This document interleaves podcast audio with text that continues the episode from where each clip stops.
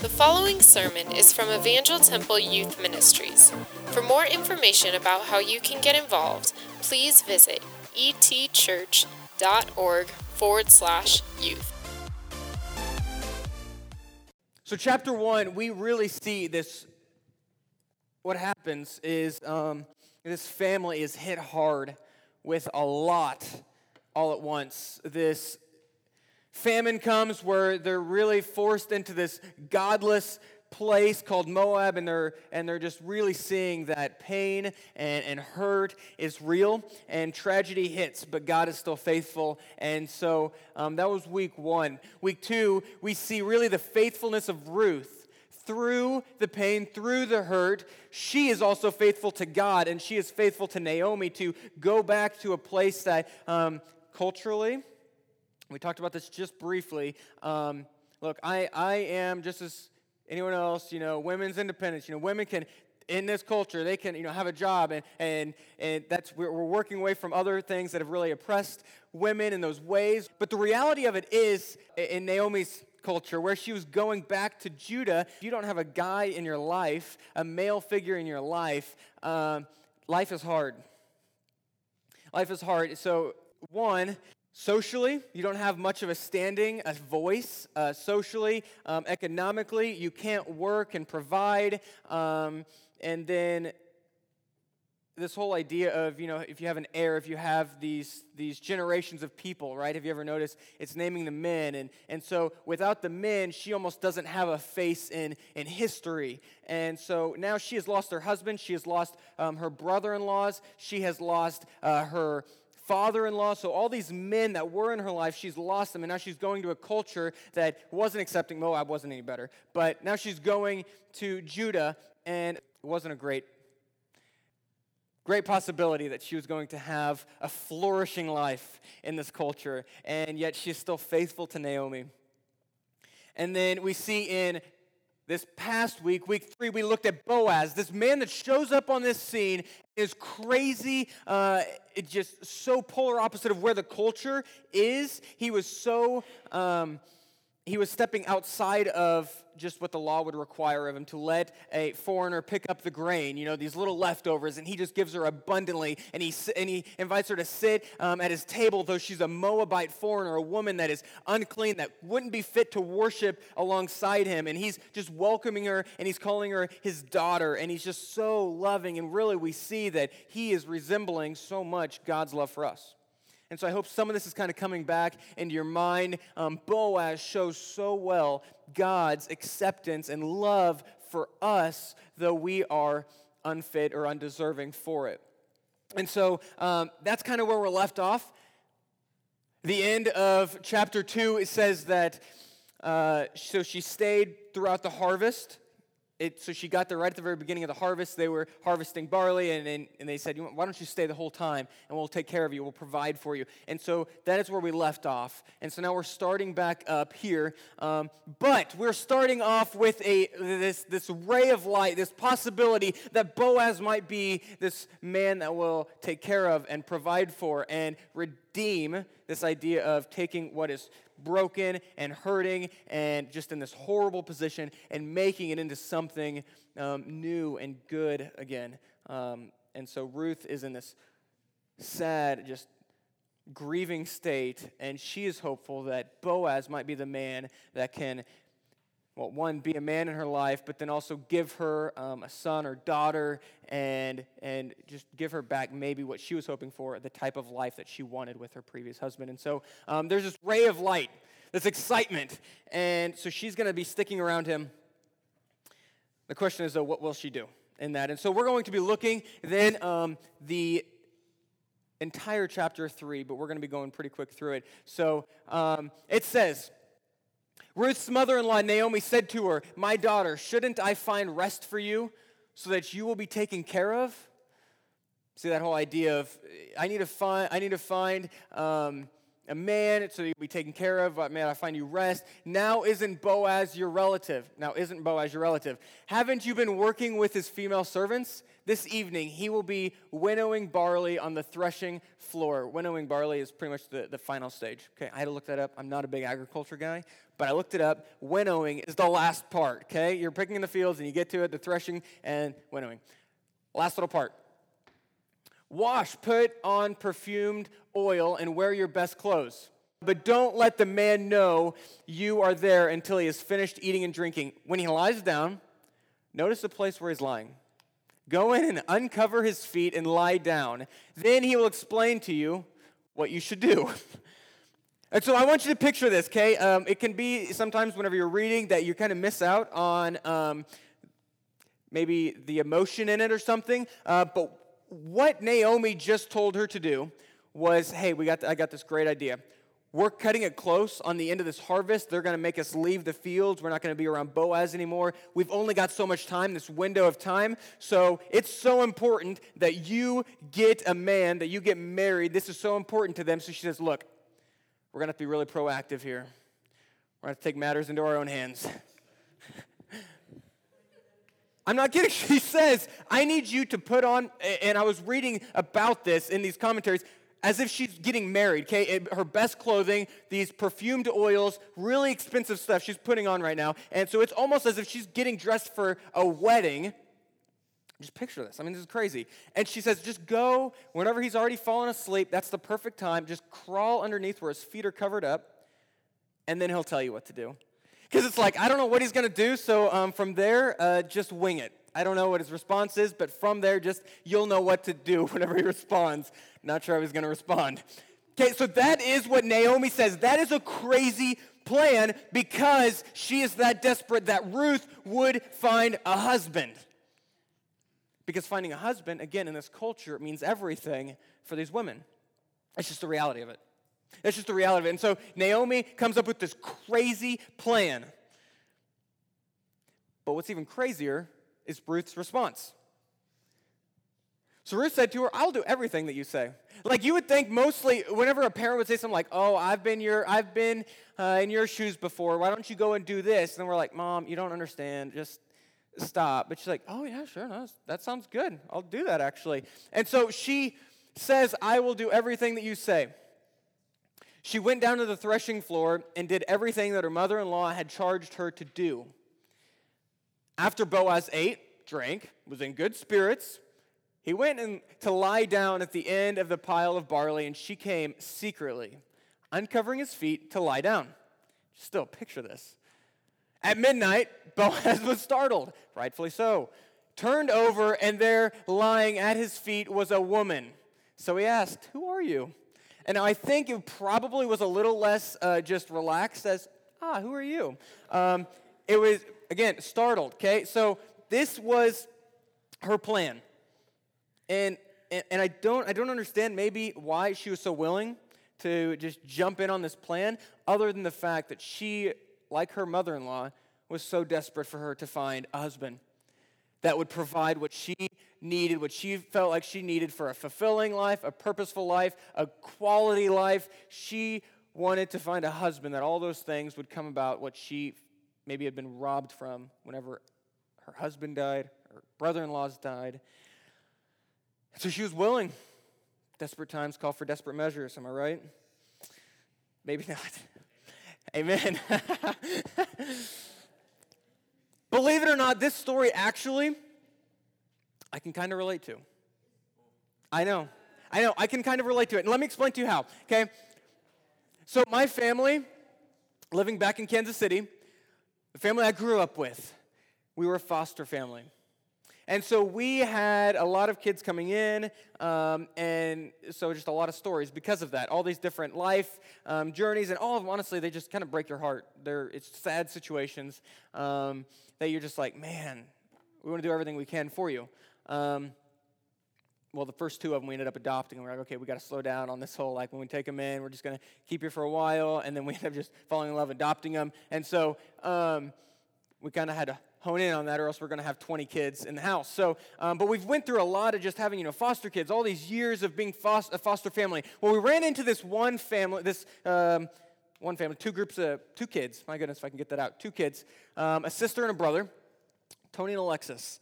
And Alexis, whenever I read this story, honestly, it just boom, Alexis, like it just jumped in my mind because Alexis, um, she didn't have much of boundaries, and um, we had the locks on our doors.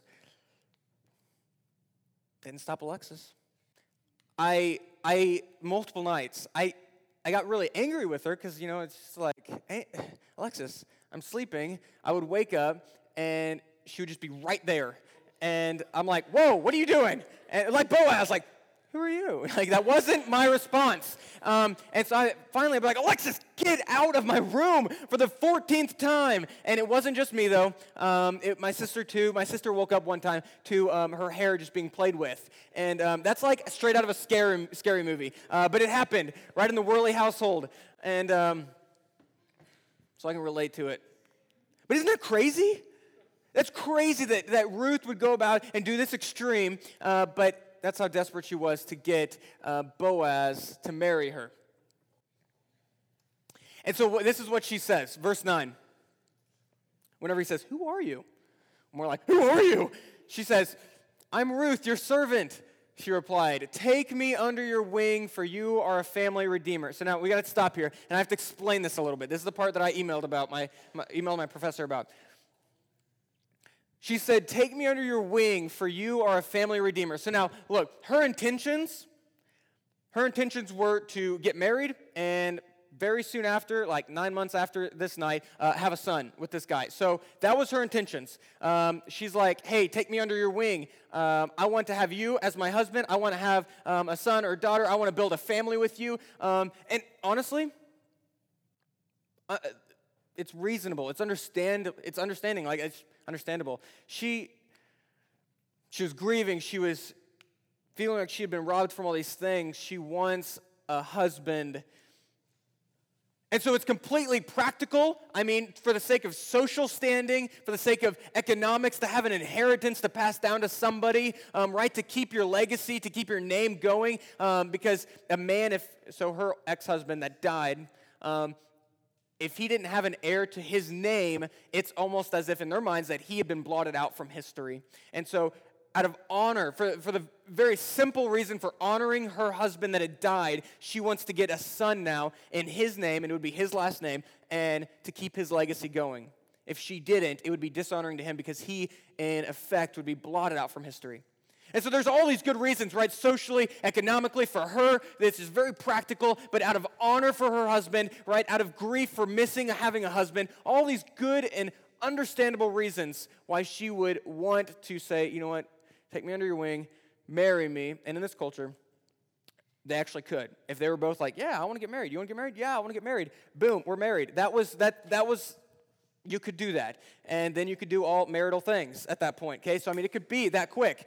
Um, so she had good intentions, and she she was not at fault for wanting all those good things to come about to have a son, to have an heir for her husband that died, to have an economic standing, to have social, uh, a voice, all these things. She's not at fault for wanting those things. But I think maybe if we were just to stop, and this is what I want you to get if we were just to stop and think, maybe, maybe the threat that she was facing whenever she would come to him and say, Hey, would you marry me? Would you take me under your wing? Maybe the threat that she was facing was that she was looking to Boaz for something that she should have known God was providing for her already.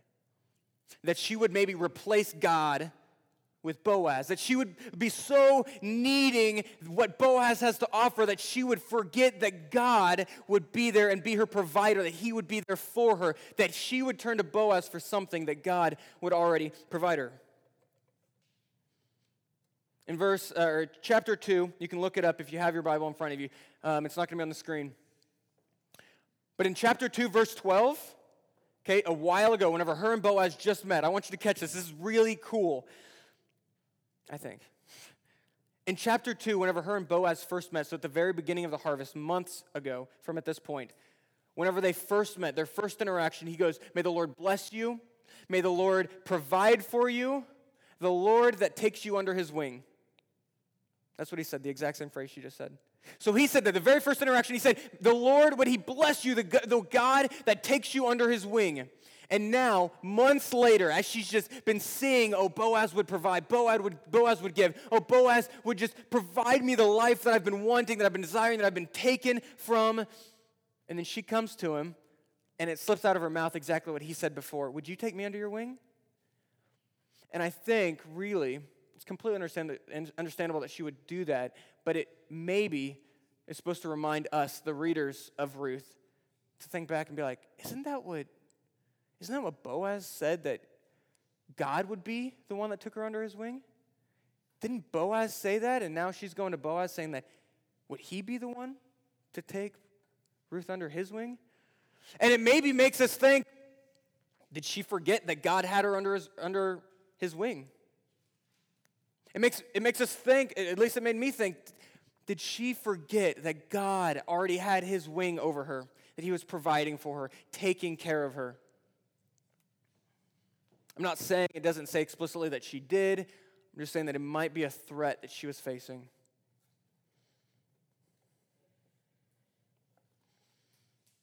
I think legitimate good things, things that are understandable, things that are reasonable, things that are practical, things that are good hearted, things that are, are awesome to have.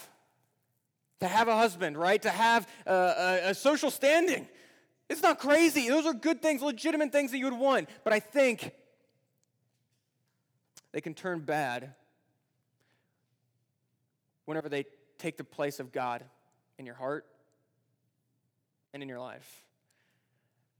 I think whenever Boaz took the place of God in her understanding of this is how I'd be provided for, this is how my life could turn from uh, this brokenness to this new life. Boaz is the one that can do that. Boaz, would you take me under your wing? Whenever she Change that in her mind, now not seeing that God is the one that has taken her under his wing, that God is the one that will provide, that God will be the one that blesses her. When she has looked to Boaz and now seen that Boaz will take me out of this, this place of despair into this new life where I can get everything that I need, that's when something so good, a husband, can turn bad because it's replaced God from his rightful place in her life. And I think, honestly, that, that is completely, completely relatable to us.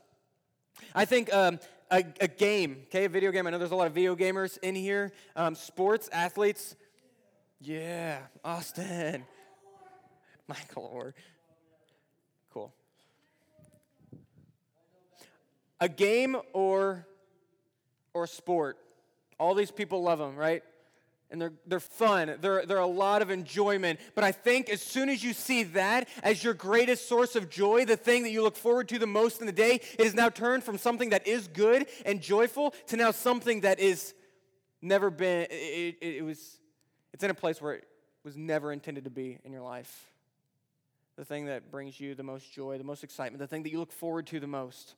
Uh, affirmation from friends from family, from loved ones, uh, uh, something that is so needed, right? The body of Christ building up one another, affirmation, being there for one another, just affirming them, encouraging. This is good things, but as soon as that becomes your primary source, your primary source of confidence, well, now it has turned from something good to what is never intended to be. God should be our primary source of joy, our primary source of confidence, the one that we know has created us, and He is He's the one that gives us a new defining life and a purpose, that He's the one that gives us confidence that we have our identity built in Him, but now whenever our identity is built on other people affirming us, is no longer a good thing. It's actually something that would deter us and bring us away from God. Another one, attention from people, right? We want attention. We like, we like people noticing us and, and caring for us and being there and, and just having this, this body of people that would recognize you, right? Call you by name. There's good things, but if it's your main source of comfort, it was never intended to be that. I think we like Ruth was really th- she had a threat of making Boaz an idol that would be placed before God, that he would provide for her something that, that God could provide so much better. I think we also have that threat to make something, we put that in our lives before God. It's idolatry. We, uh, this, this quote here, I read it from Tim Keller uh, this past week, and it says, We think that idols are bad things. We think that idols are bad things, but that is almost never the case. The greater the good, the more likely we expect that it can satisfy our deepest needs and hopes. Anything can serve as a counterfeit God, especially the very best things. What is an idol? It is anything more important to you than God, anything that absorbs your heart and imagination more than God, anything that you seek to give you what only God can give. I think we all have a heart that naturally turns to other things that provides for us what God should be the primary provider for. All of our hearts, I think, are naturally turned to idols. To provide for us things that are good, things that are just, that we need encouragement, right? And, affirmation and attention and love. But we would turn to other things that can provide them so much less so than God. And maybe, just maybe, text doesn't say it, but just maybe, Ruth was turning to Boaz to redeem her life, thinking that he could do it better than God could. I think we're at the same uh, threat. What I would say, going along with Tim Keller here, is that Christ requires our utmost affections and passions. Christ requires, and this is a this is a loaded statement. Christ requires to be a Christian, to be a Christ follower, somebody that lives a Christian life, it would entail and it would require that our utmost affections, our utmost passions, our utmost loves, our utmost adoration, our greatest dependency upon would fall on Christ and nothing else. Obviously, games and sports can be a source of enjoyment. But whenever you're looking forward to that more than God to be your source of joy and passion and excitement, there's something that we need to assess in our lives and our hearts and to see. Because those things will always underdeliver what you're trying to get out of them. And it will leave you underfulfilled. Always. 100% of the time.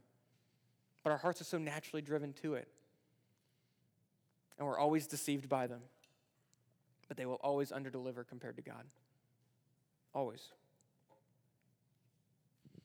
And so we read that. She says, uh, I am Ruth, your servant. Take me under your wing, for you are a family redeemer. She goes to Boaz, asking that he would redeem her life. And his response is, May the Lord bless you, my daughter. You have shown more kindness now than ever before because you have not pursued younger men, whether rich or poor. Now don't be afraid, my daughter. I will do for you whatever you say, since all the people in my town know that you are a woman of noble character. So I just want to make note of what he just said. Um, what I see here is I think he was pretty flattered by, by her saying that to him. Uh, there's pretty good reason to think that Boaz was an older guy to be honest. Um, he, he calls her my daughter like five plus times in the book of Ruth. I don't know if you've realized there's two in one paragraph right here. Um, so he's saying like, my daughter, my daughter, my daughter. And this is probably a sign that he's an older guy. Okay, so she's a younger girl going to an older guy. And he even says, wow, you've shown so much kindness that you're not going to go to a younger guy, even if they're poor. Thank you for choosing me over them. And so it's, it's probably flattering to Boaz that she would go to him. And if it is true that she would go to him in this way of seeing him as an idol that would provide for her redemption more than God, I think his flattery and acceptance of it would also be an issue. So, can I just say, can I just say, don't seek out that someone else would find something in you more than they would find in God. So what, what I'm saying there is, is, well, first off, don't be like Ruth and try to find something in someone else what you should find in God. Don't, don't seek out everything in this person that see them as be your everything, but also don't be the one that's like, yeah, I love that they see every that I'm their everything, because you're also deterring them from seeing God as their everything. Does that make sense? That's also idolatry. That is just seeing that, yeah, I love her affirmation. I love her seeing me as everything. I'm not sure if that's really Boaz's heart. I don't know. But I think it's a threat, a legitimate threat that's natural to the human character and heart. Um, so we're going to keep going here, but we'll finish up all of this. Yes, it is true that I am a, family redeemer. So he says, um, you know, that's so nice that you would, you would go to me rather than a young or old um, guy. Yes, it is true that I am a family redeemer, but there is a redeemer closer than me. Stay here tonight, and in the morning, if he wants to redeem you, that's good. Let him redeem you. But if he doesn't want to redeem you, as the Lord lives, I will. Now lie down until morning. So she lied down at his feet until morning, uh, but got up while it was still dark. And then Boaz says, said, Don't let it be known, for a woman came to the threshing floor. And he told Ruth, Bring the shawl that you're wearing and hold it out. Then she held it out, and he shoveled six measures of barley into her shawl. Shawl? Shawl? Shawl. Sorry, I, I left all my shawls at home, so. Uh, she went into town. She went to her mother in law, Naomi, who asked her, What happened, my daughter? Ruth told her everything that the man had done for her. She said, He gave me these six measures of barley because he said, Don't go back to your mother in law empty handed. Naomi said, My daughter, wait until you find out how things go, for he won't rest unless he resolves this today. So, we talked last week about how, God, how, how Boaz really shows signs of God's love for us, right? The way that Boaz cares for, the way that Boaz loves, and then he provides for Ruth, it shows so well God's love and provision and care for us, right? And we see that again here. Well, first off, he provides again all this. I mean, this guy's got just like barns full of barley just to hand out to her every time they hang out. Um, but he sends her home again with more barley. Take notes, guys. Send her home with six measures of barley. It always works. But he shows a sign, just like God, he's constantly providing, constantly there for. Um, but not just that. Not only does he provide for her abundantly, but you see in this passage here, he says, There is a Redeemer other than me. But if he doesn't want to redeem you, as the Lord lives, I will. He was not obligated to do that. If you look in Deuteronomy 25, he, it, it, there's this requirement of the law that you would be redeemed. A woman, whenever your husband dies, you would be redeemed by her brothers or closest kin. Whenever he dies, you would, you would find somebody and they would marry you and they would have a child with you. And, but if they don't want to do it, if that brother doesn't want to do it, well, you, they take off their shoe and they give it to you, and you get to spit in their face and you get to shame them publicly, uh, but then you don't get a husband. And so they can choose not to. But then Boaz, this second person in line, is not required to do anything. He is not required to do anything at all. That's just part of the law. She's out of luck if this guy doesn't want to uh, redeem her. But Boaz says, you know what? There is someone that should be a redeemer, but if he doesn't want to redeem you, I will. He's not obligated to give to her. He's not obligated to redeem her, to, to give her this new life, but he's willing to. So not only does he provide, but he does it willingly without being obligated. And then you see here at the very end that Naomi says that he will not rest until he resolves this today. This is a sign of God just being relentless in redeeming us, that He would relentlessly provide and He would do it because no other reason than He loves us, because He doesn't have an obligation to do anything for our sake. He shows a sign, all these signs of God and God's love for us. Boaz is constantly just showing how God loves us. But it's just important that Naomi realizes that He's not God and that He's going to fail her at some point that he might be able to give all these different things, provide for all these different things, but he needs, but she needs to see, and I think what we need to see is at the end of the day, he is not God, and he will never provide or endure or persist nearly like God would. Because no one can give and love and care for the way God does. So we should never depend on other things like we should God.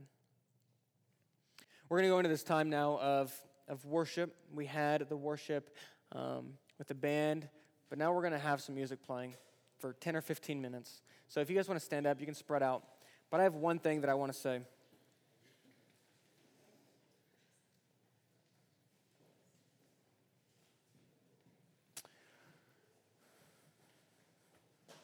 I don't know if um, I don't know if you've been following. I know some families in here are related to the situation, uh, but I don't know if all of you know. There's this family that Sarah and I have been watching it just on Facebook, just kind of getting their updates. Uh, it was just heartbreaking. Um, this family, the Webbs, um, if some of you know, I got a couple head nods there. You guys know. Um, Bronson is the uh, the husband, and he has his wife that has been going through this cancer that has really just been deteriorating her, her physical body, and she's been um, bedridden for some time, mentally not there, and they've just really been wrestling with, um, you know, is God going to heal her, or is she going to go home, um, go to heaven uh, soon? She has been hallucinating. She doesn't even, uh, he was saying in some of these Facebook posts that she doesn't even recognize him half the time. Whenever she looks at pictures with him, she's like, that's not us. Um, she sees green men standing in the room or in the backyard and all these different things. And it's just like, it's heartbreaking because his wife doesn't even see him. But it's amazing. What I want to point out is Bronson's response to it. It can be so easy just to disconnect from God, I think, for so many people that they could just turn away from God and they would seek that other people would, would be there and that that would be their only source of strength and comfort. And because that is an amazing strength and comfort, right, to have all these people band together with us and that He would have people cry with Him and to be there for Him and to build Him up and to be there whenever His wife is not there. He said a while ago, like a week ago, I think, like, my wife is not with me anymore. Physically, she is, but that's it. Today she passed away. But his dependency on God has been every single post he has put on Facebook is I'm going to depend on God. I'm going to turn to God. I'm going to rely on God. God is going to be my strength in this. Because I think if he had it any other way, it'd be completely understandable. Completely, we would understand that he would turn to other people first, but that hasn't been his response. He would go to God first to be his provider for comfort, for encouragement, for strength. We are called to do that too. And I think rather than asking, maybe in, the, in these minutes of just kind of thinking through what the sermon was, rather than asking yourself, you know, what is an idol in my life that I would go to before I would go to God? We, we don't ask that because, because honestly, all of us are like, no, nah, I don't, I don't have any idols I worship. But maybe instead ask yourself, what do I, what do I love so much? What are some of the things I'm so dependent upon the other people that they would give me? What, what, what, what do I just have such a passion for? And then ask, do I go to God to provide that, whatever it provides for me? Do I go to God that He would provide for me that much more? Is God my utmost joy, source of joy, my utmost source of strength, encouragement, affirmation, whatever it is? And if He isn't, there lies the idol that we can really struggle with and deal with. We hope you enjoyed this sermon. If you're not already a part of the ET family, we invite you to join us on Wednesday nights. For more information, visit etchurch.org. Thanks for listening, and we hope to see you soon.